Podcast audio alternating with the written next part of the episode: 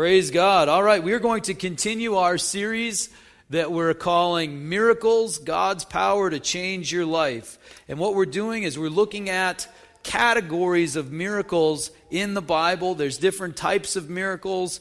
And so we want to know what does God do because we know God can do anything, but God doesn't just do anything. Isn't it good to have kids in church? Amen. Uh, see you, Cade. Anyway, uh, I love the sound of kids in church.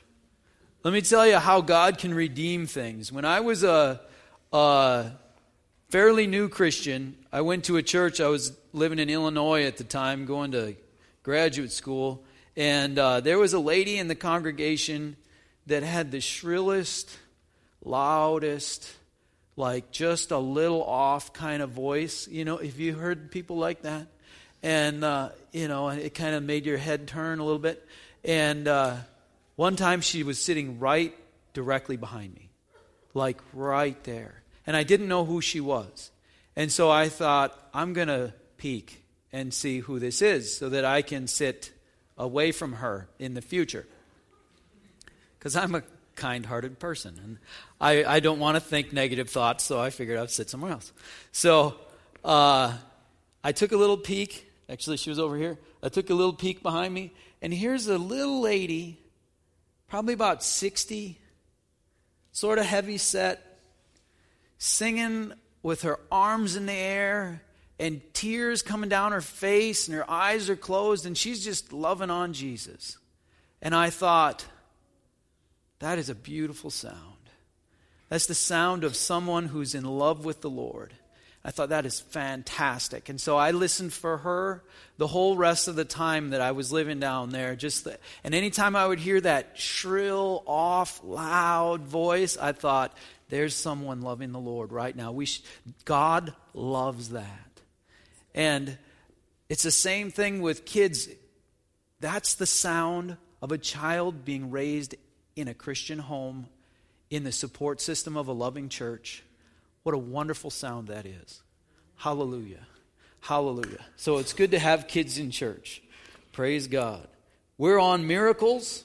God's power to change your life. And we've looked at a, a, few different categories of miracles. We looked at the Apostle Paul and his experience on the road to Damascus, where Jesus appeared to him in a vision, knocked him to the ground, and changed the course of his life. God will intervene in people's lives, take them off of one path and put them on another, like he did with the Apostle Paul. That's being born again, going from a life of destruction that ends in destruction to a life of being a blessing that finishes with everlasting life. That's being born again. And we talked about the miracle of the heart change, how God changes us from the inside. We talked about baptism in the Holy Spirit and how we can be immersed in the Spirit of God, not in a critical spirit, not in a judgmental spirit, a prideful spirit, not in a depressed or anxious spirit, a timid spirit, but we have been given a spirit that is typified by the fruits of the Spirit. And we read about that in Galatians 5 22 and 23. Let's just read through that again because here's the deal. The promise is, is this can be our heart condition. That it's not just something we read about, but this is something we can have ourselves. And if you're like me, it's a battle. And sometimes you're there and sometimes you're not, and you're trying to apprehend more and more. And this is the heart that God puts on us, but we have to receive it. And again, it's, it's a battle. We keep after it.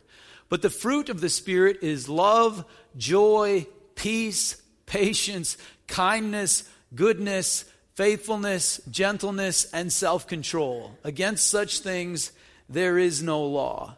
And so, what would the world be like if every Christian could be described in that way. That's the heart, full of the fruit of the Spirit.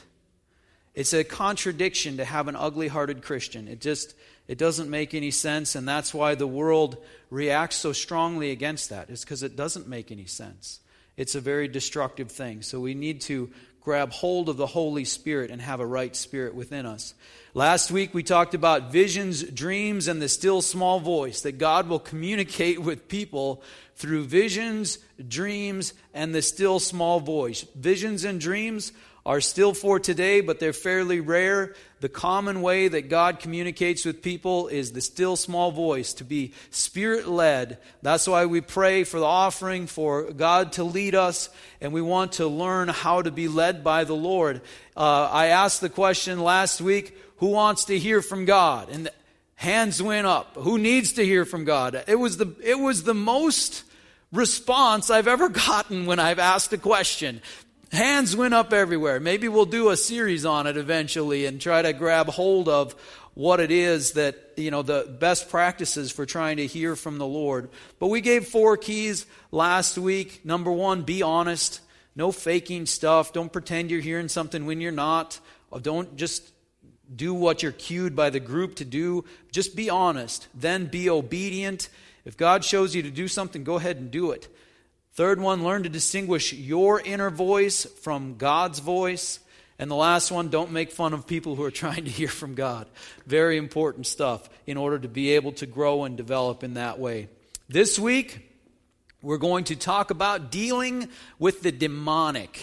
Dealing with the demonic. Are you feeling good today? Woo! We're going to have fun talking about this particular subject. But you know what? The. Uh, the demonic, uh, unclean spirits, things like that, very, very common in the scriptures. And so let's look into that a little bit this morning. Let's pray before we get into the new material. Heavenly Father, I thank you for this day. I thank you, Lord, for each one that's here. I thank you, Lord, that you have a plan for the next half hour. You've got things you want to do in our hearts. And Lord, I pray that by your Spirit you would make that happen. Lord, each one of us needs a different answer from you. We need a different bit of empowerment. We need a different bit of understanding. We need a different bit of encouragement because we're going through different things. And so, Lord, I pray by your Spirit you would be able to touch each one of us with what we need this morning. Bless our time. In Jesus' name I pray. Amen. Amen. Dealing with the demonic. Super. All right. Before we get into this, I want to talk about three things that we're not going to do. Because it's important to know what we're not going to do, uh, especially with topics like this. The first one we're not going to do is we're not going to pretend that Hollywood is real. Okay? Hollywood is not real. If what you know about the demonic you have learned from movies, just forget it. Okay? Set it aside because that's not real. That's sensationalism. Uh, it's, it's just stuff that uh, is meant to draw an audience, and so that's not what we're looking to, to do, is to, uh, is to think that is real. The next thing we're going to do, or not do, is we're not going to stoke paranoid fear mongering. Uh, isn't that a good thing to not do? Let's not stoke paranoid fear mongering. Is there a demon behind every door? Now let's just relax, okay? It seems like there's two ditches. There's people who completely ignore things of the spirit world, and there's people that think absolutely everything has some hyper spiritual connotation. Well, the truth is in the middle. It's, it's not either edge. So we're not going to get all paranoid and, you know, like, oh no, there's a demon in this Velcro, or, you know, not at all. It's, it's just not like that. So we're not going to stoke paranoid fear mongering. And then we're not going to be blind to the reality that there is a spirit world and there are things going on. So we're not going to do blind denial either. We need to find the truth, get on the middle of the road, and see what we can grab hold of. And here's the truth the truth is that there is a spirit world. Did you know that? There is a spirit world. And in the spirit world, there is good and there is evil. All right? In the spirit world, there is good and there is evil. And now we're going to get into some deep theology that you must grab hold of this morning. And here it is God is good, the devil is bad. Okay? Are you with me? God is good, the devil is bad. This is very, very important because people can actually get confused on that, a higher percentage than what you would think, because they think the person that's hurt them is God, and they think the person that will help them is the devil, and that is a lie. God is good, the devil is bad. And the spiritual forces that are with God are good, that would be the angels, and the spiritual forces that are with the devil are bad, and that would be the demons. So God is good, the angels are good, the devil is bad, and unclean spirits, foul spirits, or demons are bad. You with me? Now, people are a lot more confusing because they can go either way, right? Demons are just bad, angels are just good. People go both ways. So that's where it gets complicated. Depends on who we yield to, depends on, depends on who we believe in. So, Jesus dealt with evil spiritual forces quite a bit. Uh, and it was a very common thing in the day. You know how today we have dentists and chiropractors and colleges and, you know, all these sorts of things, car dealerships. They had, you know, like place, they had all those things, a little different in their culture uh, you know, because they had animals instead of cars. But they also had people who would drive out dark spirits. You know, if, if you had a severe anxiety, you'd go to the person who drove out unclean spirits. And it was a normal part of their culture. And uh, here's a question If the biblical understanding of spiritual reality differs from our current culture's understanding of the spiritual reality, which one is accurate and which one is off. Don't be fooled into thinking that we've understood the mythology of the Bible and brought ourselves into a better understanding of reality than what the Bible had. We've strayed from understanding what's going on. The, the demons aren't gone, they're still on the earth. It's all still real. We just have to see it. We have to understand it. And so let's read a section of Scripture where Jesus casts out uh, an unclean spirit, Matthew 12, verses 22 through 28. Let's read through this. Then they brought him a demon possessed man who was blind and mute. So this was a demon possessed man, and the demon caused blindness and the inability to talk. That's interesting. If you were blind and unable to speak, would you be diagnosed with a demon today? No. Zero in, in the United States, not going to happen. However, clearly there are demons that cause physical problems. And Jesus healed him. So, something that I found very interesting in the scriptures was there wasn't a real sharp line between deliverance and healing. You know, deliverance would be solving the spiritual problem, healing would be solving the physical problem. So they're, they're all kind of mixed together. Really interesting. You know, we like nice, sharp, clean lines. I didn't see nice, sharp, clean lines when I looked at it. So here we have a demon possessed man, and Jesus heals him. We would use the word healed talking about a physical problem rather than a spiritual problem, but this is the Bible. The Bible wins. Jesus healed him so that he could both talk and see. All the people were astonished and said, Could this be the son of David? They're wondering if he's the Messiah. But when the Pharisees heard this, they said, It is only by Beelzebub, the prince of demons, that this fellow drives out demons. So Jesus is getting flack. Jesus knew their thoughts and said to them, Every kingdom divided against itself will be ruined, and every city or household divided against itself will not stand. If Satan drives out Satan, he is divided against himself. How can his kingdom stand? And if I drive out demons by Beelzebub, by whom do your people drive them out? See, so here's the deal they were driving out demons too. And Jesus is driving out demons. It was the common practice. So then they will be your judges. Verse 28. But if I drive out demons by the Spirit of God, then the kingdom of God has come upon you. And so it's interesting to see that when Jesus is driving out demons, the people who are criticizing him in the religious world, the Pharisees, the legalistic ones, they did not say there wasn't a demon. They did not say that Jesus didn't drive it out. The thing they questioned was where's the source of your power to do this? That was the question. And so it wasn't wondering if there were these spiritual forces at play, it was just wondering where are you getting your power from? Are you getting your power from God or from something else? Now, that's an important question. But of course, Jesus received his power from the living God. Now, not every power, this demon caused blindness and the inability to speak. Two things that don't normally go together, but uh, that's what this demon did. There are other types of demons. Let's go to Acts chapter 16, verses 16 through 18. This is the Apostle Paul dealing with a particular problem. Once, when we were going to the place of prayer, we were met by a slave girl who had a spirit by which she predicted the future. So here's a demon that gives an ability the ability to predict the future. She earned a great deal of money for her owners by fortune telling. So this is a, an evil spirit that gave a slave girl the ability to tell people things about their future, and it was a business. The girl followed Paul and the rest of us, shouting, These men are servants of the Most High God who are telling you the way to be saved.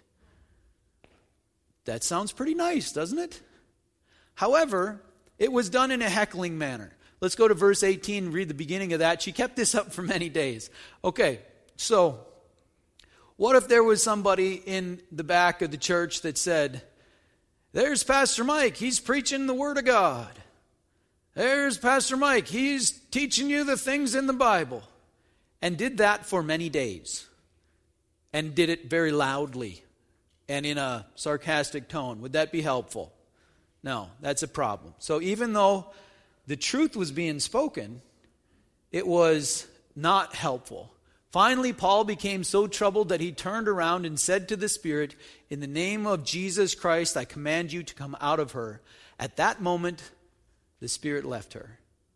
A couple weeks, we'll talk about the, the ramifications of this particular miracle uh, because Paul had a little bit of a battle in front of him after that happened. So, this is interesting. One demon hampers a person, created blindness and the inability to speak. Another uh, demon gave a fortune teller power. There's an interesting variety in the spiritual world. So we only see a little bit of it. Some people understand these things better than I do, but I know this there's a lot more going on than what we see. There's a lot more happening than what we understand. And there's a lot of variety. Uh, you know, look at these different types of dark spiritual forces. Now, does that make you nervous? Thinking, oh, there's a lot more icky spiritual stuff going on than what I maybe thought. Let me help you with that. Jesus wins. Okay? Jesus wins. And in fact, we'll talk about this in a little bit. Jesus has already won. The victory has already been won. And so we don't need to be afraid because some people have the misunderstanding that God and the devil are duking it out and we're sort of hoping, you know, we're cheering for God. Well, here's the deal the devil is not equal with God. God is supreme and the devil is a created being way underneath God. It's not a fair fight, it's not close. God wins. And God's power is stronger, and we don't have to worry about that. We're not wondering who's going to come out on top. Jesus has defeated the devil already. And so we don't need to be afraid. In fact, fear is one of the things that Satan will use to hold you down because he knows if you stand in faith, he's done. He's got to keep you in fear to have power over you. So, next important point. You are in the middle of a spiritual battle, whether you want to be or not. You don't get to choose that. It's sort of like you're a farmer in uh, France in World War II. You want to grow your pumpkins, you want to milk your cow, but here come the Nazis, right? Ugh. And now here come the Allies. And there's firefights going on in your field. And they're hiding behind your stone fence, you know, and, and the tanks are rolling through. You don't get to pick whether or not you're involved in spiritual battles. We are on the battlefield. The war is waging. We don't get to choose. Now, uh, here's it. So that's key point. You are in a spiritual battle. Some people seem to think that Satan can't mess with believers. Did you know Satan attacked Jesus himself when he was on the earth? Brought temptation, you know, tried to mess him up, specifically attacked Jesus. Satan uh, attacked Peter, just like Job. Remember the story of Job? How Satan said, Hey, I want to mess up Job. And Satan was allowed to do that. Satan did the same thing with Peter and the apostles. Let's read that in Luke chapter 22, 31 and 32. Simon, Simon. So Jesus is talking about how they're all going to fall away and all this bad stuff. It's right before the crucifixion. Simon, who is Peter, Simon, Simon, Satan has asked to sift you as wheat. So, isn't that amazing? Satan has asked. Satan asked to mess with Job. Satan asked to mess with the disciples. Who's in control? God is. However, guess what? God is letting this happen. The spiritual battle. You read in Revelation how uh, the devil gets bound for a thousand years. You know what happens after that thousand years? They let him go.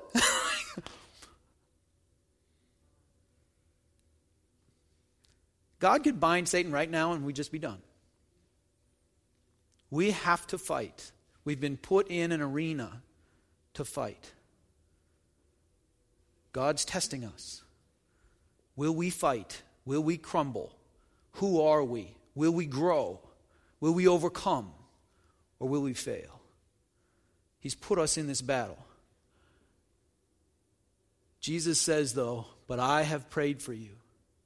You know, there's a promise that the Lord is there interceding for us that Jesus is at the right hand of the Father interceding for us. He prays for us just like he prayed for Peter, and he is rooting for us, interceding for us, bringing us up Jesus says, But I have prayed for you, Simon, that your faith may not fail. And when you have turned back, strengthen your brothers. So Jesus is saying to Peter, You're going to fall. You're going to deny me. You're going to run away. And guess what? You're going to come back. And when you come back, you strengthen your brothers because I've prayed for you. I believe in you. You're going to make it. Don't get too scared. And Peter had no idea it was all going to happen, then it all happened that way. And Peter became a pillar of the church. Satan attacked Peter. Paul warns the church in Corinth about Satan's schemes in 2 Corinthians 2 10 and 11. 2 Corinthians 2 10 and 11. If you forgive anyone, I also forgive him. This is Paul speaking to the Corinthian church. They had to do church discipline. And so now it's time for the discipline to be over and for forgiveness to come in and restoration. If you forgive anyone, I also forgive him. That I is Paul.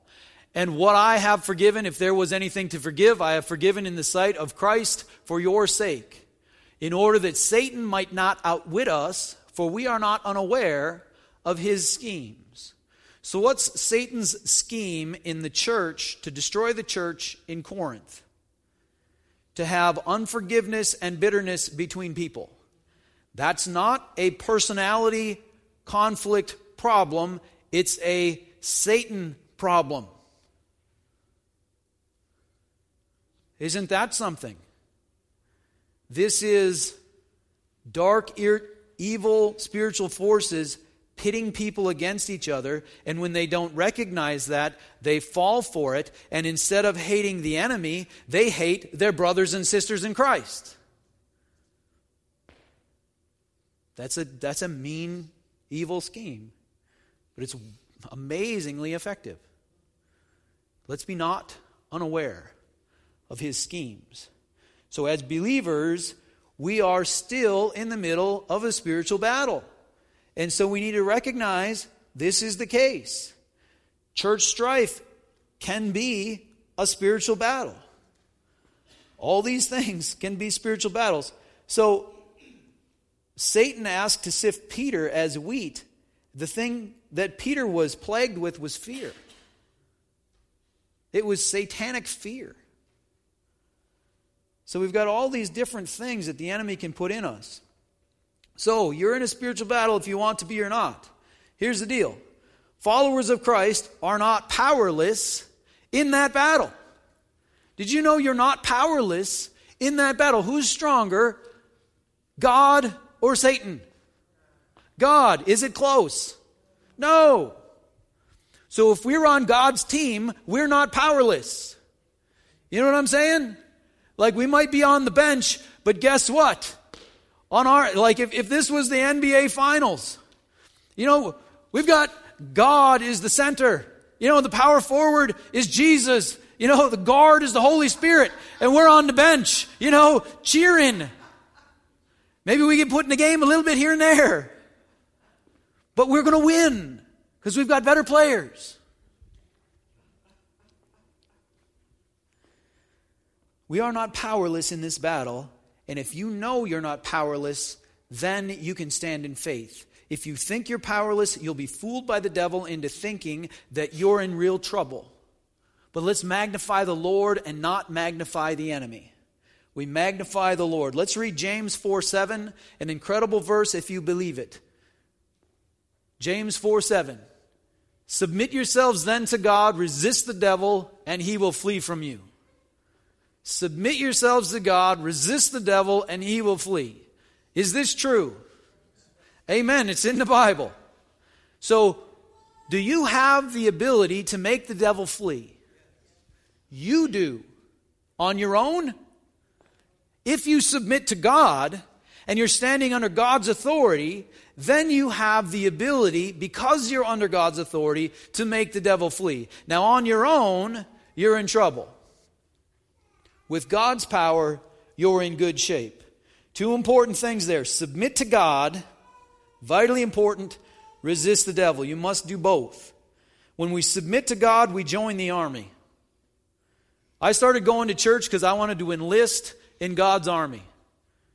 I found out the, the title, the, the church name, or whatever, the Salvation Army was already taken. I thought that'd be a great, the Salvation Army.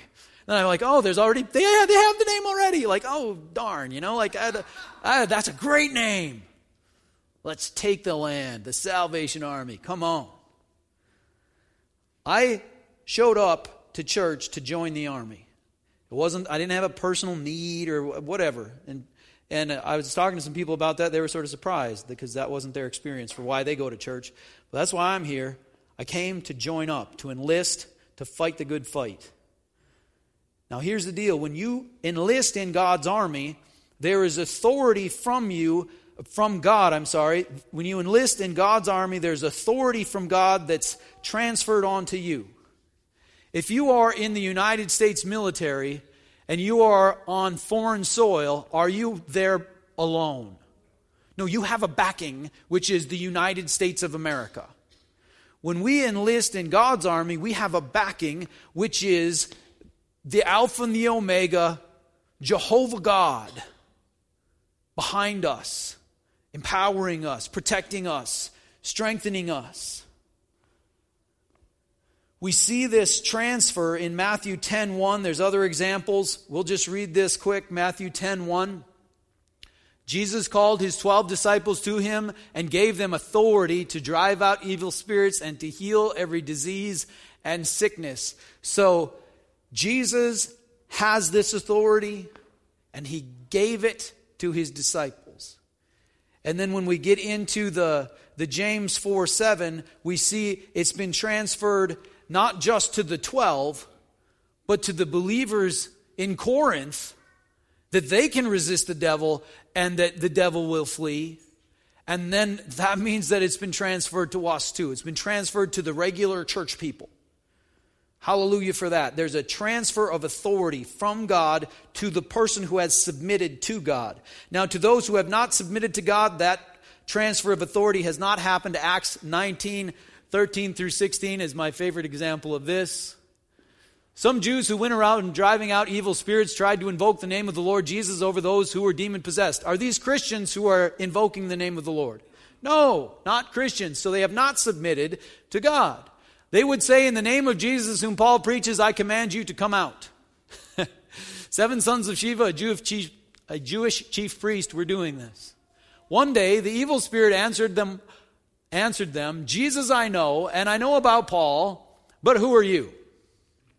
Isn't that interesting? The, the demon knew Jesus and knew about Paul and said, But who are you? Who's standing behind you? Where's your authority come from? Verse 16.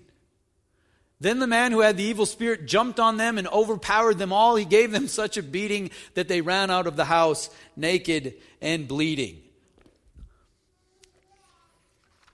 Submit yourselves to God. That is very, very important. Now, truly submit yourselves to God. Many people who consider themselves to be Christians haven't submitted themselves to God. Uh, they just want God to help them out. And that's what we call an inverted relationship with God. If you want God to do things for you, you want to be in control of God and get Him to help you out. That means that you want God to serve you. Is that how it's supposed to work? No. We serve the Lord.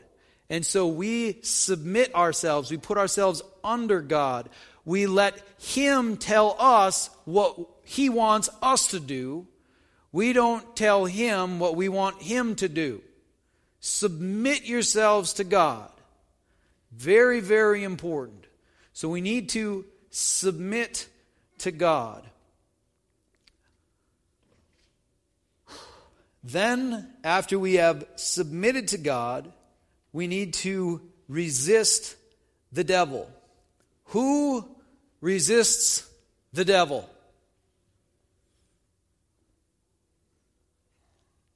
We do. It doesn't say submit to God and then ask God to deal with your devil problem. Submit to God, you will have authority transferred to you and then you are on the battlefield and you fight and you battle. That's a great ringtone. That is awesome. I've got a cough. I got the cough thing on my phone now. It coughs. And so then if I'm in a situation like this, I you know, I just go like that and, and pretend it's all you know, it all works out fine. I think I'm going to get the bouncy ball one though. That's awesome. That's a good one. So, now it's our job to resist the devil.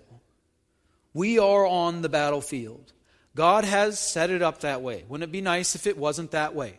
But that's how God has set it up. And so we need to learn to fight. So we have to do the resisting. We are the ones who are told to resist the devil. How do you do that? I'm going to teach you how to resist the devil in Four simple words. You ready? Shut up. Get out. All right?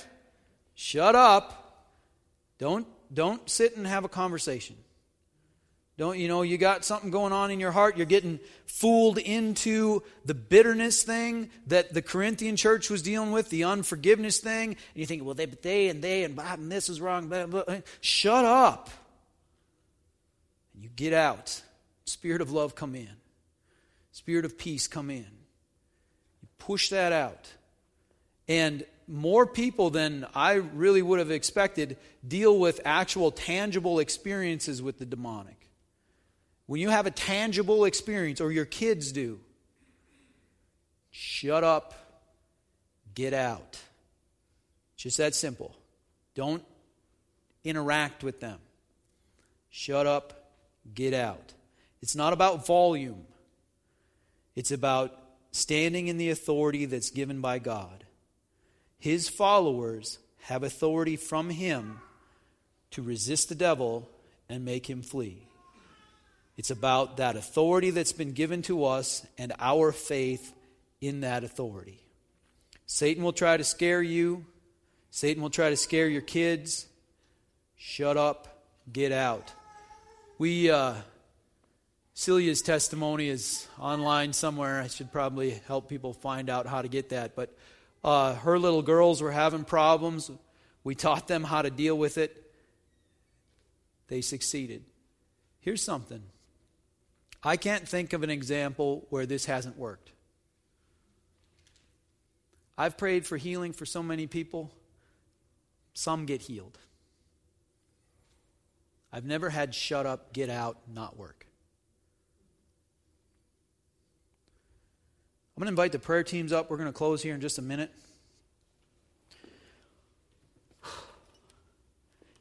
This spiritual battle, it's not just defensive. We're not just being attacked by the devil and we have to try to defend ourselves. Go away. This is also offensive.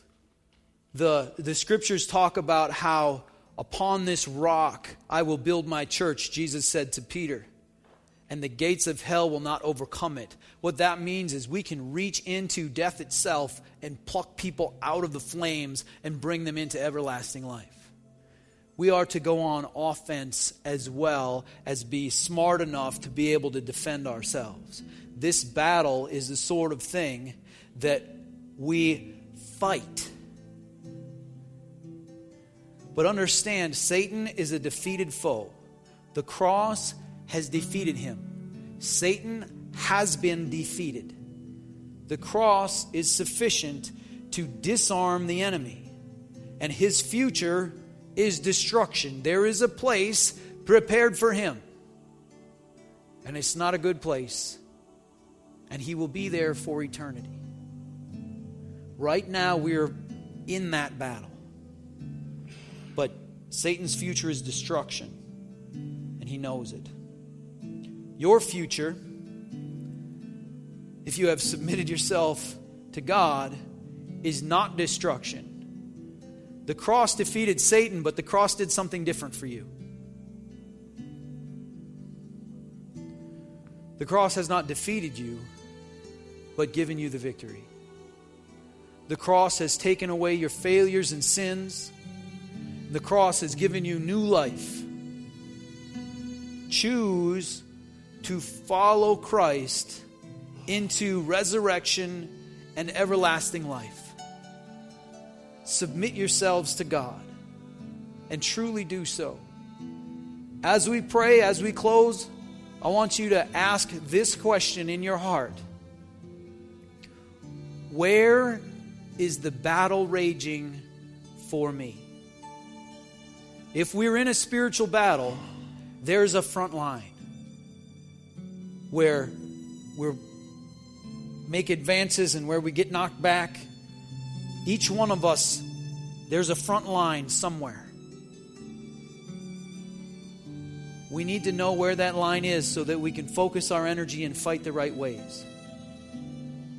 Let's ask the Lord, where's the front line for me in the spiritual battle? And let's believe God for the victory. So let's close, let's pray along those lines, then I'll invite people up for personal prayer.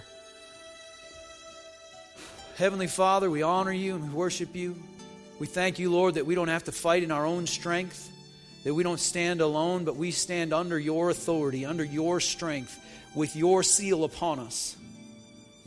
And that all the forces of darkness can see that, and they have to bow to it. So we give you praise, Lord, that we are not alone, but we fight under your authority. Lord, show us this morning where the front line is in the spiritual battle for us personally for each one of us individually. Where is the front line of that battle? Where do we need to not be deceived by the enemy and fooled by his schemes? Where do we need to stand our ground and say, Get out? Where do we fight? Let us see, Lord. Help us to understand so that we aren't fooled, so that we don't get carried away into the wrong things. Because we know, Lord, your power is sufficient for us to grab the victory. It has been taken care of, it is finished. And so, Lord, let us grab hold of your power and show us your wisdom that we may fight and win.